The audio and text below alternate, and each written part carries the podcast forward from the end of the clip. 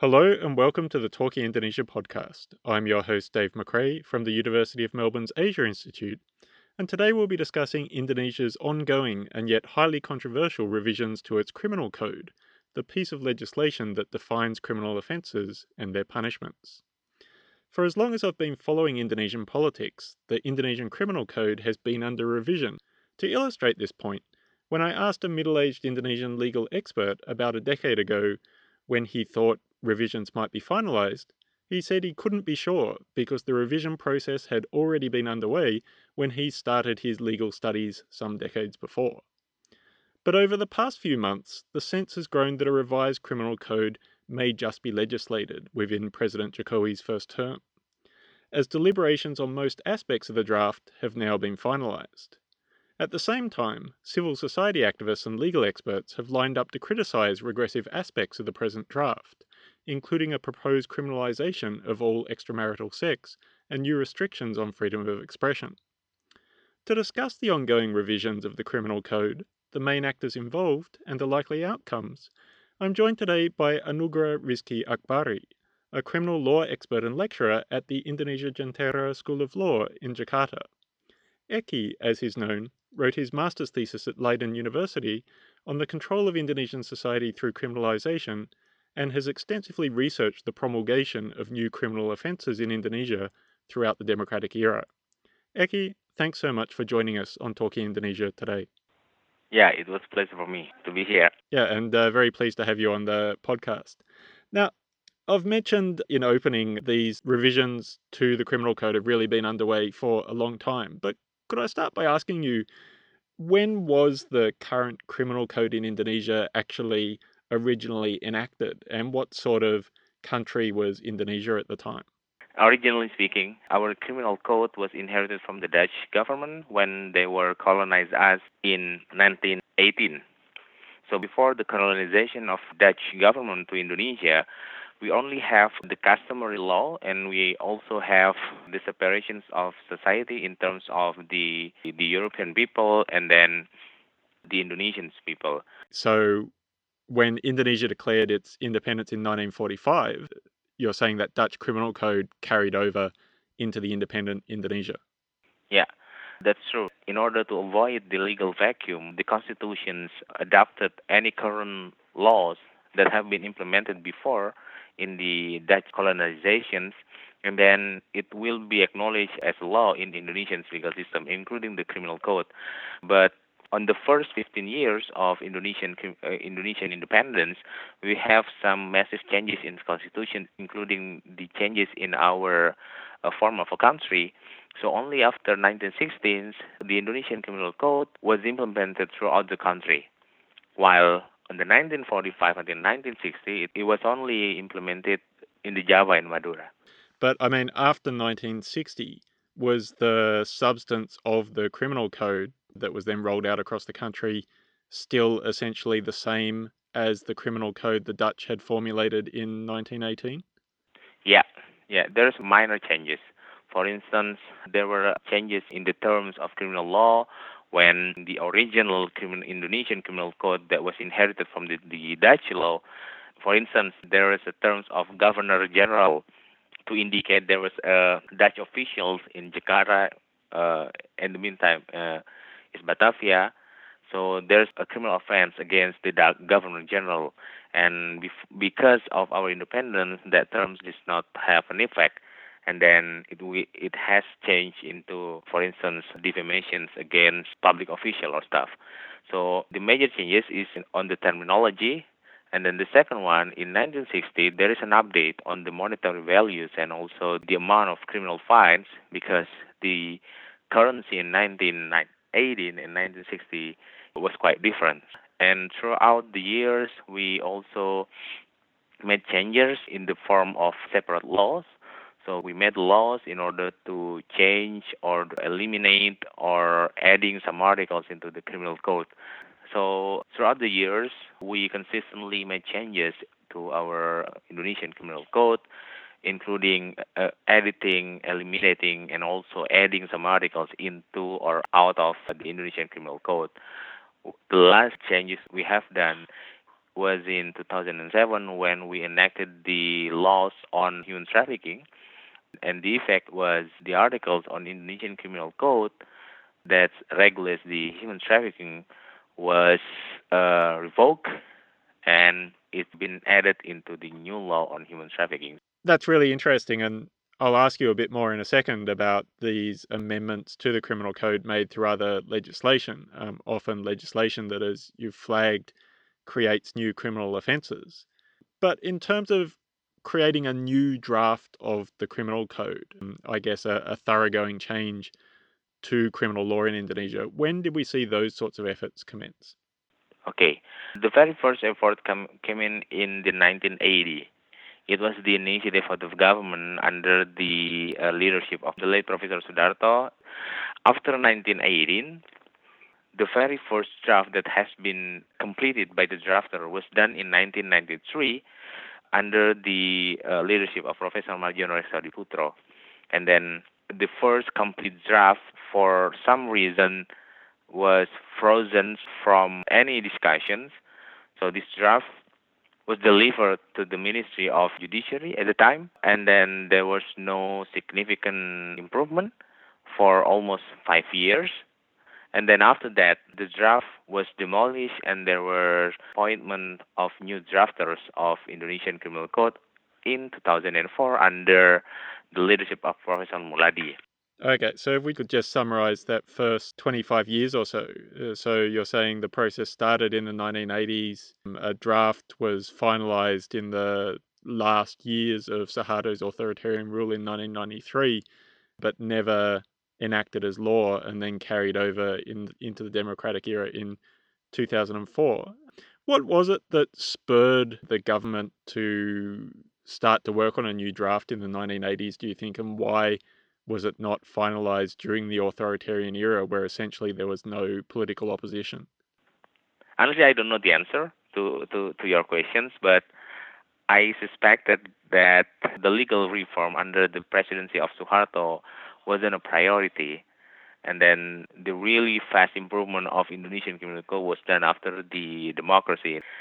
In 2004, there was an appointment of the drafter again under the Department of Justice and they had a mission to decolonization, democratization, consolidation, and harmonization and humanization of Indonesian criminal law. The discussions continued until 2012. The President Susilo Bambang Yudhoyono brought the draft of Indonesian Criminal Code to the House of Representatives.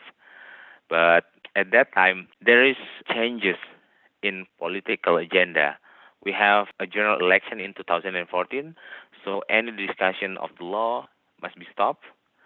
And then there there was a President Joko Widodo was elected in 2014, and the this draft of Indonesian Criminal Code was brought again to the legislative in June 5th of 2015 and until this time that draft is discussed between the government and the legislative now one thing I find really fascinating from your previous research is I understand you've created an inventory of all the legislation passed since the end of the authoritarian era that has created new criminal offences. And you've identified around 600 new criminal offences that have been created by legislation apart from the criminal code itself. Is that right? Yeah. Yeah, my research has been done on the period of 1998 until 2014.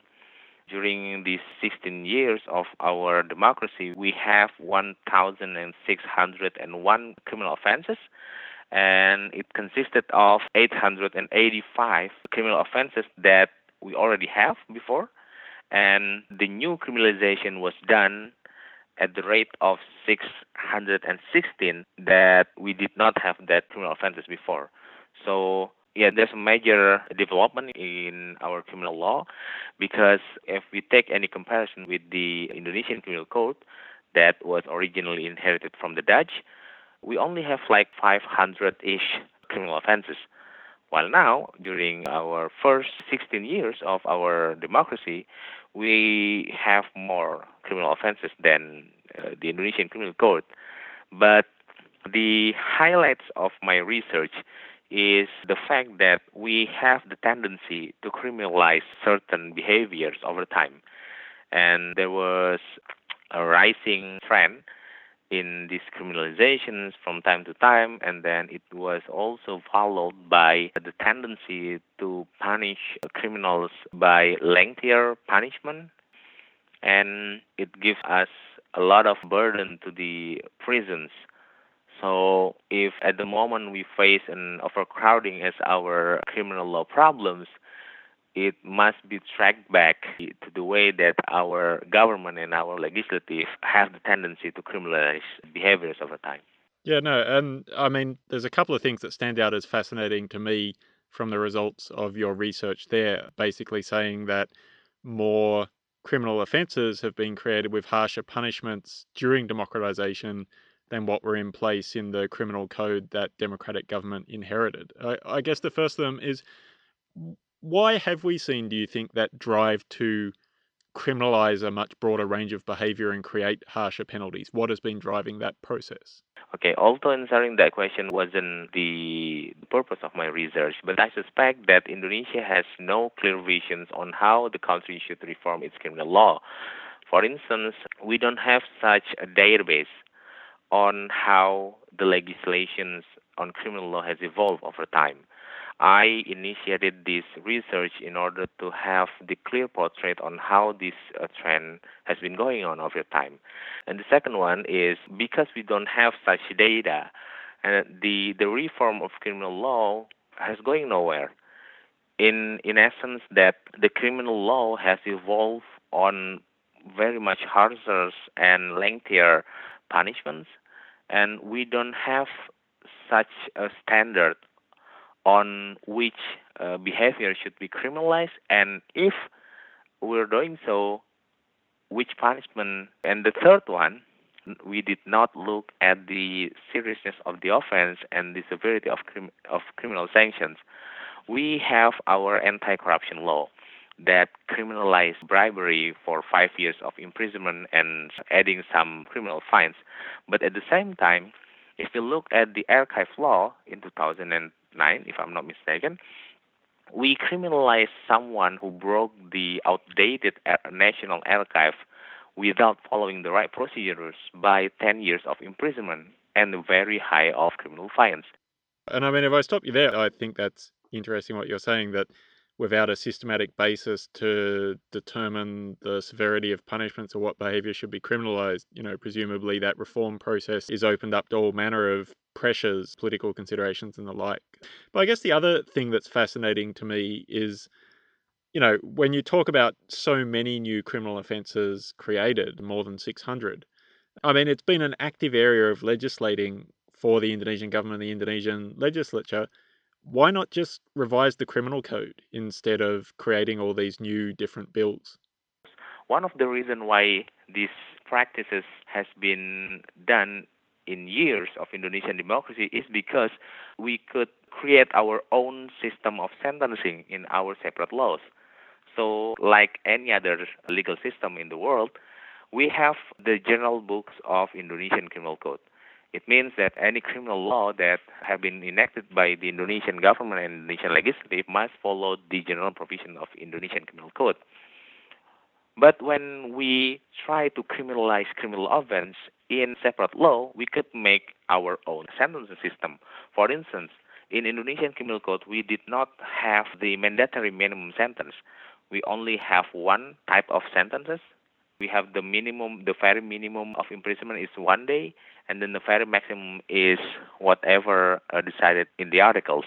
But when you criminalize certain behaviors on separate law, you could introduce sentencing system that suits you the best. For instance, in our in, uh, anti-corruption law, we have the mandatory minimum for certain offenses, and we also have the cumulative sanctions for uh, one behavior.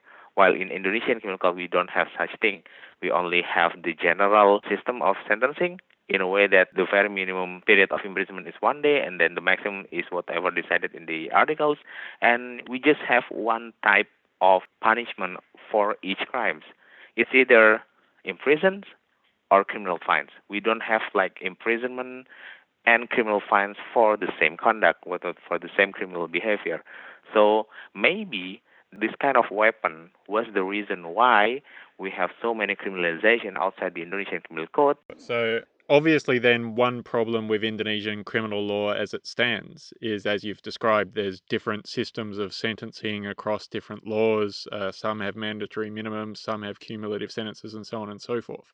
What are some of the other major problems with the criminal code or criminal law as it stands in Indonesia that the drafters of the revision to the criminal code are trying to address before we're taking uh, about these problems, I have to underline that the new draft of Indonesian Criminal Code was drafted in the euphoria that we must have our Indonesian criminal code, not the inherited criminal code from, from the Dutch government.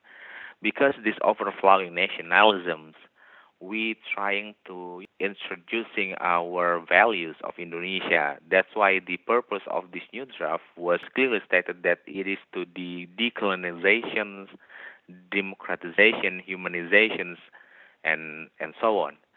But the problem that we have in Indonesian criminal code, the one that was originally inherited from the Dutch, is the monetary values and the amount of criminal fines just for your knowledge, we criminalize the crimes of theft in Indonesian Criminal Code by the sanction of five years of imprisonment or the criminal fines in the amount of maximum 900 rupiah.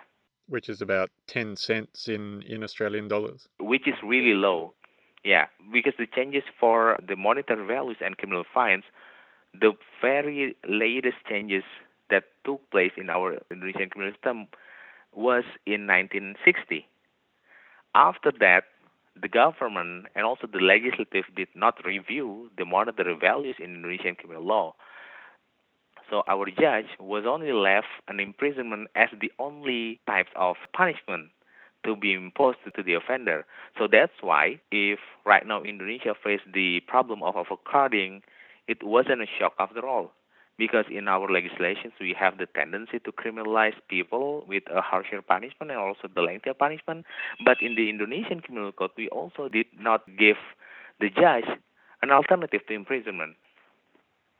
And and the other reasons why this draft of new Indonesian criminal code was introduced by this government because there was um, a rapid changes in criminal law worldwide. And then the other thing, there was also the development of new type of punishment, for instance, like uh, social work, and then daily imprisonment system like the one that Germany has.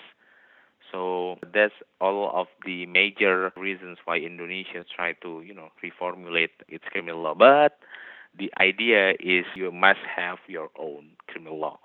As simple as that. Yeah, you know, you've described, as you say, having your own criminal law, creating alternatives to imprisonment, and sort of keeping pace with changes in criminal law worldwide. Um, do we see? I mean, we've heard a lot in media coverage about some of the negative aspects of the proposed revisions to the criminal code. Do do we see positive steps as well in the draft that address some of those problems, or or other problems that have carried over from the Dutch-inspired criminal code that's in place at present? Yeah, the positive aspect of the new Indonesian criminal code was the introduction of a, a, criminal fine in the grouping system. Right now, the drafter of this particular bill proposed a system of fines from ranges from category 1 until category 6, and it has been classified according to its amount. So if there is any changes in monetary values, we only have to revise that kind of article instead of Uh, going through all the articles. Another thing is we sort of adopted all the positive changes in the development of, of criminal law worldwide, like the social work and then the diversions and restorative justice and everything.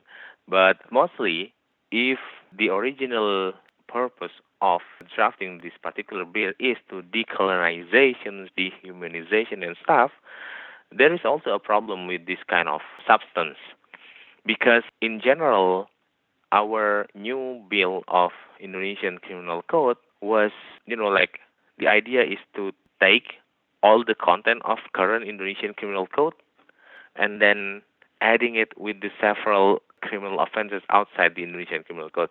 As simple as that. There are changes, but it's minor. So what I'm trying to say is all the materials come from uh, from the Dutch inherited criminal law, and then some development was also taken from the current Dutch criminal law. So if the purpose is to have the Indonesian values of criminal law, I must ask the drafters which aspect is the Indonesian values of criminal law. And there were also some controversy towards decriminalizations of behaviors in privacy, like uh, the con- free consensual sex, and also towards the LGBT people. There were uh, the drafters will also brought up again the unconstitutional articles of Indonesian Criminal Code, such as the defamation on president and vice president. There was also concerns towards the promotions of condoms it would also be criminalized under the new Indonesian Criminal Code.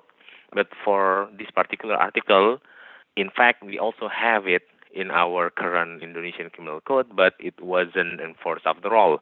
So, in general, instead of making a new positive development towards criminalizations, the drafter of this Indonesian Criminal Code just take all the criminal offenses in Indonesian Criminal Code and then add it with several criminal offenses outside the Indonesian Criminal Code, and does not evaluate whether these articles was enforced or was enforced but ineffective in practice. They did not evaluate. You're describing, you said the system of fines has been standardized and in a way that will make it easier to revise in the future you mentioned before there are all these different systems of length of prison term running through different legislation, inconsistent penalties with seemingly more innocuous offences having longer prison sentences. Has all of that been standardized in the current draft? I don't think so. Because in the draft of our Indonesian Criminal Code, we have introduced a lengthier and harsher punishments if you compare with the previous Indonesian Criminal Code. For instance, without any data and any evidence, the drafters of Indonesian Bill of Criminal Law proposed the increasing sentence of defamation from nine months until five years, while on the practice, the judge will only impose this kind of articles on the range of five until six months. There was no data after all, and we have several research to confirm these findings. And so you know that this significant rise of imprisonment wasn't based on any evidence. Eki has since clarified the new proposed maximum sentence for defamation is one year, not five. But uh, during the last two months, the drafters of Indonesian Criminal Code proposed a method to standardize the criminal sanction that should be should be imposed to a potential offender. The name of the method of, is a Delphi method, which requires the anonymous experts in the process, and there was a separation of the team in terms of researchers and experts. These drafters, who is consists of the criminal law professors, does not follow the right procedure from Delphi method because they have their own judgment. They are the, the the experts and also the researchers, and they just discussing the value of the criminal sanction between themselves, and it has been proposed to the legislative as the solution to have a standardization of the criminal offenses. Okay, so you're essentially saying they're using the name of this accepted process, the is it the Delphi process, but they're not actually following it in practice. They're merely giving the impression of, of following a systematic yep. method of altering punishments. Yeah. But the thing is, the criminal sanction that right now has been stated in the Bill of Indonesian Criminal Code was proposed before the drafter proposed the Delphi method. So, under the discussions of the government and also the legislative, they still waiting for from the drafters on the criminal sanctions. Yeah. So, I mean, if I understand from what you've been saying, there's essentially three major groups involved in the revision of the criminal code. There are these legal experts who've been appointed by the government, there's the government itself, and the national legislature. Um, could is could you describe what the dynamics have been like between those three groups in the drafting process? Um, has one or the other been more dominant? Have we seen significant disagreements? When you ask about disagreement, this disagreement was there when they discussed several issues. For instance, this is the very heated one because the legal expert that has been appointed by the government wanted to introduce what they call as the material principle of legality. So under our criminal law, we cannot punish someone if we don't have such article to criminalize that behavior before. But under this uh, new draft of Indonesian Criminal Code, the drafter wanted to, you know, introduce the customary values of Indonesian community in order to criminalize behavior that never been regulated before as criminal offenses. And this has been much heated debate between these two. Because one thing, there are law professors, the criminal professional to be to be precise, but they trying to what you call like broke the principle of legality in criminal law in the name of the protection of Indonesians' values of local community. Okay, um, I, I'm not quite sure I understand how that would work in practice. What do you mean by criminalizing behavior because it conflicted with Indonesian values? What what would be an example of that? Yeah, for instance, what difference between Indonesia and other Western liberal democracy is we have our indigenous people. We have our indigenous people, and they they live with their own values that must be respected in a way, like the traditions and everything.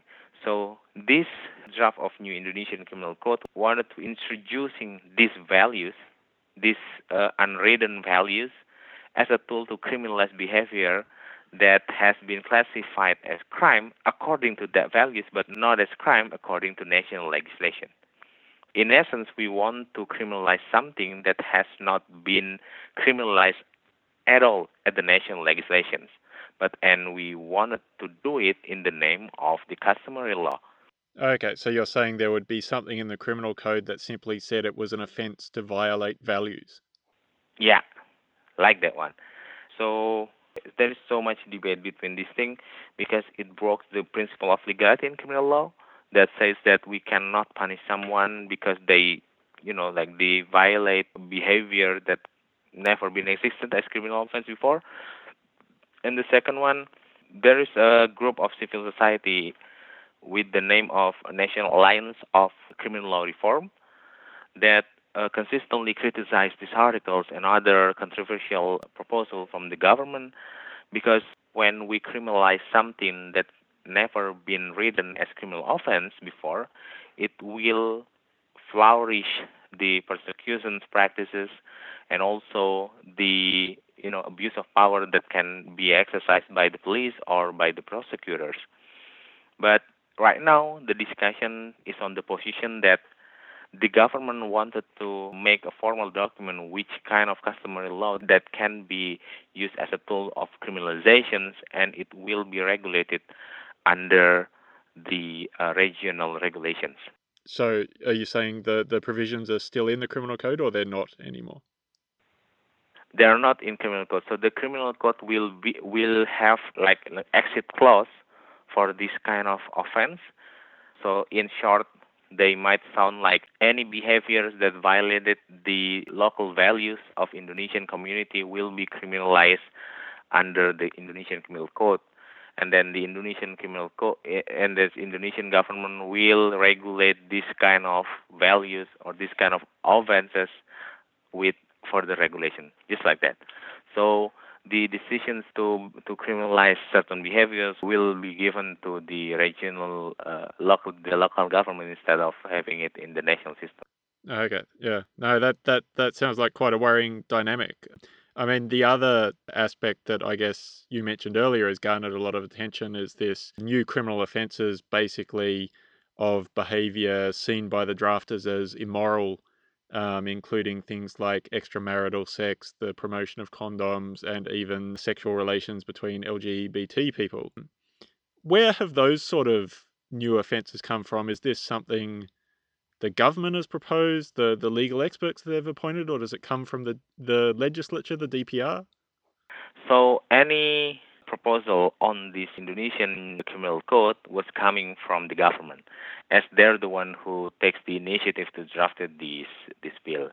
But the discussions was brought into the surface when there is a constitutional review case in our constitutional court where a conservative group of academics in the name of the Family Love Alliance asked the court to extend the prohibition of adultery to all sex outside of marriage. But at the same time, Constitutional Court reject this motion as they said this is not our domain. You should fight this type of motion in the legislation. And then the discussions uh, heated until today. But the highest peak of this, you could say, this is a type of expression towards discrimination or everything. When Jakarta have their elections last year, when there is a candidate of the former governor of Jakarta, Basuki Tjahaja Purnama, who is a Christian, versus Anies Rasyid Baswedan, the, the elected governor that has a religion of Islam. So the politics of identity significantly raised during these elections. But there's also a case on the Basuki Tjahaja Purnama on defamation on Islam, and now, right now, he is in jail for two years. So these discussions on moral crimes was also gotten the attention from the, uh, the government and also the legislative.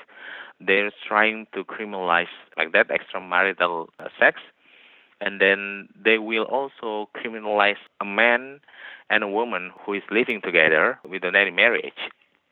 And the second one, the promotion of condom and also towards LGBT people the criminalization of this type of conduct shows us that we have no clear identity on the criminalization because if we're trying to decolonize the colonization values under the current Indonesian Criminal Code, I would say that our proposal on criminalization is worse than the Dutch.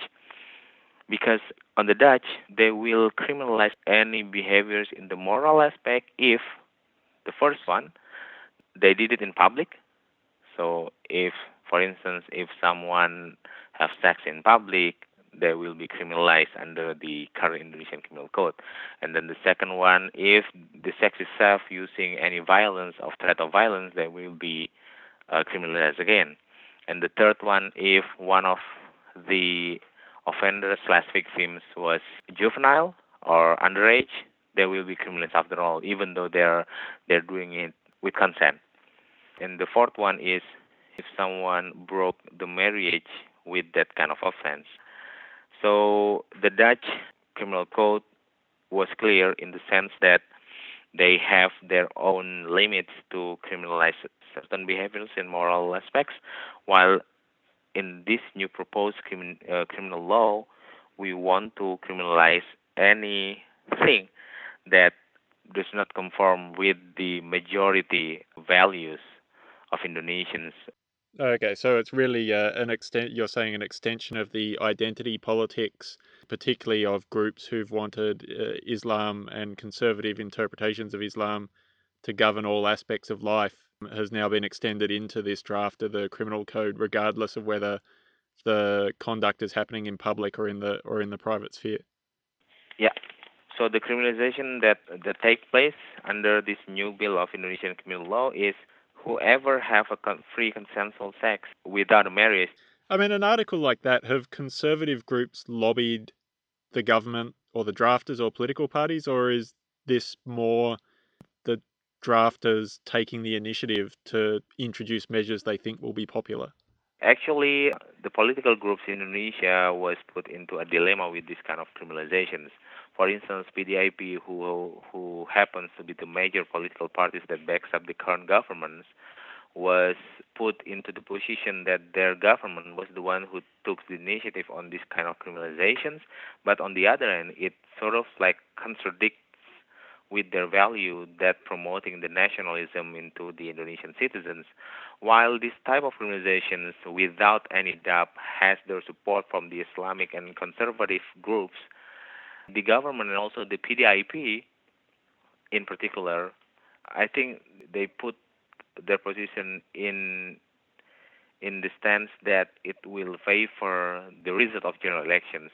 Clearly, then you know con- conservative Islamic forces in Indonesian society are directly or indirectly influencing this drafting process to the extent that, as you're saying, even a party like PDIP that's been at the secular nationalist end of the spectrum has generally supported protections of minority light, rights, opposed the pornography law when it was enacted about a decade ago, may now support these sorts of new criminalisation of behaviours seen as immoral uh, as, as the government party. So, you know, the, the influence of conservatives is clear. What about civil society groups and, and activist groups, uh, legal experts who oppose these sorts of measures? Have they been able to influence the drafting process, and is there more they could do to try to achieve changes in the in the current draft?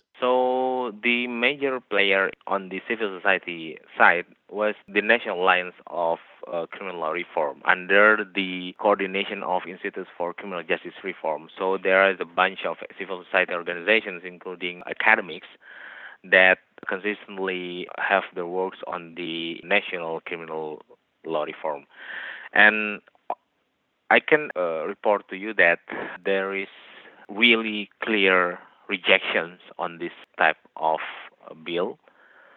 But recently, the president called four legal experts Muhammad Mahfud MD, the former constitutional court chief, and then the Eddy O.S. uh, Hiariej, this is the lecturer of University of Gadjah Mada, and then Maruarar Siahaan, the former judge of Constitutional Court, and then uh, Luhut Pangaribuan, uh, an advocate, and also the president called the drafters of the Indonesian Criminal Code, uh, which is the criminal law professors in Indonesia, and it's only yesterday that the president stated through their secretary, the Minister of State Secretary, the presidents want that the discussions and the enactment of this Indonesian Criminal Code was speed up.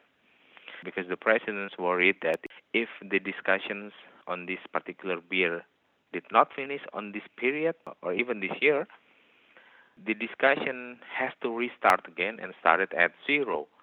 Uh, but do you think bringing in these new external legal experts on top of the people who have been drafting the criminal code to date will create significant changes in the substance? Might we see some of these moral crimes removed? I don't think so because we don't know the exact topic they've been discussing. But we do know that from the media that after the meeting with these four legal experts, the president called the drafter of the Indonesian Criminal Code as well. And the result of these meetings is to speed up the process because the presidents want this thing is completed as soon as possible because it will be a massive concerns for next year's general elections uh, when the, all the political parties in the legislative will turn their focus into that that election. Sure, sure. And you know, I've actually seen some Indonesian activists saying, "Oh, it might be better now if the criminal code wasn't concluded, if it just carried over till after the election." But do you think with this sort of direct pressure from President Jokowi, the draft will probably be finalized in the near future? I think if there is no significant event in in Indonesian criminal law, such as maybe like the massive protests like in 1998, 1998 or, stuff, the enactment will be will be done in a few months, I think, because all the parties is in synchronicity, in sync. They want to finish the job. Yeah. And I mean, if a new criminal code was enacted in the next few months with the sorts of provisions that are in there at present, what would the broader impacts be for Indonesian democracy? Yeah, for Indonesian democracy, it will be a major setback because if we pass these uh, criminalizations, the first one, we have our own freedom reduced through decriminalization on moral crimes. And the second one, it will also reduce the quality of Indonesian government programs. For instance, for you know, minimizing overcrowding, while on the other hand, they're proposing a bill that will punish people even more. And the third one, it is a major step back because the president and the government and also the legislative sort of like rejects all the protests, rejects all the concerns from civil society uh, organizations in the name of the favorable polling in the general elections. So we wanted to have a national Indonesian criminal law that has been objective, that has been standardized in terms of series of the offenses and the severity of criminal sanctions. But in fact, we will enact, if you may, a bill that criminalizes almost every behavior without any data, without any standard, and in a very speedy process. And we don't have the evaluations, we don't have the correct visions on how we reform our criminal law. So for me, particularly, and for Indonesian democracy, it will be the major setbacks. In the era that evidence-based policy is favorable for the government worldwide, we chose to not following this trend in the name of yeah as soon as the job done is done so for me it's it's not a good sign Eki, that's a worrying note to finish on but thanks so much for taking the time today to explain the issues at stake how things came to be at the point they're at and what some of the prospects are for maybe this flawed piece of legislation to be enacted. Thanks so much for for appearing on talking indonesia today. Yeah it's a pleasure for me to be in this podcast that was Anugerah Rizki Akbari, a criminal law expert and lecturer at the Indonesia Jentera School of Law in Jakarta. Now, Talking Indonesia returns on the 29th of March. Uh, until then, remember you can access the entire archive at the Indonesia at Melbourne blog, subscribe via iTunes, or listen to the podcast via your favorite podcasting app. Until next time, this has been the Talking Indonesia podcast. Bye for now.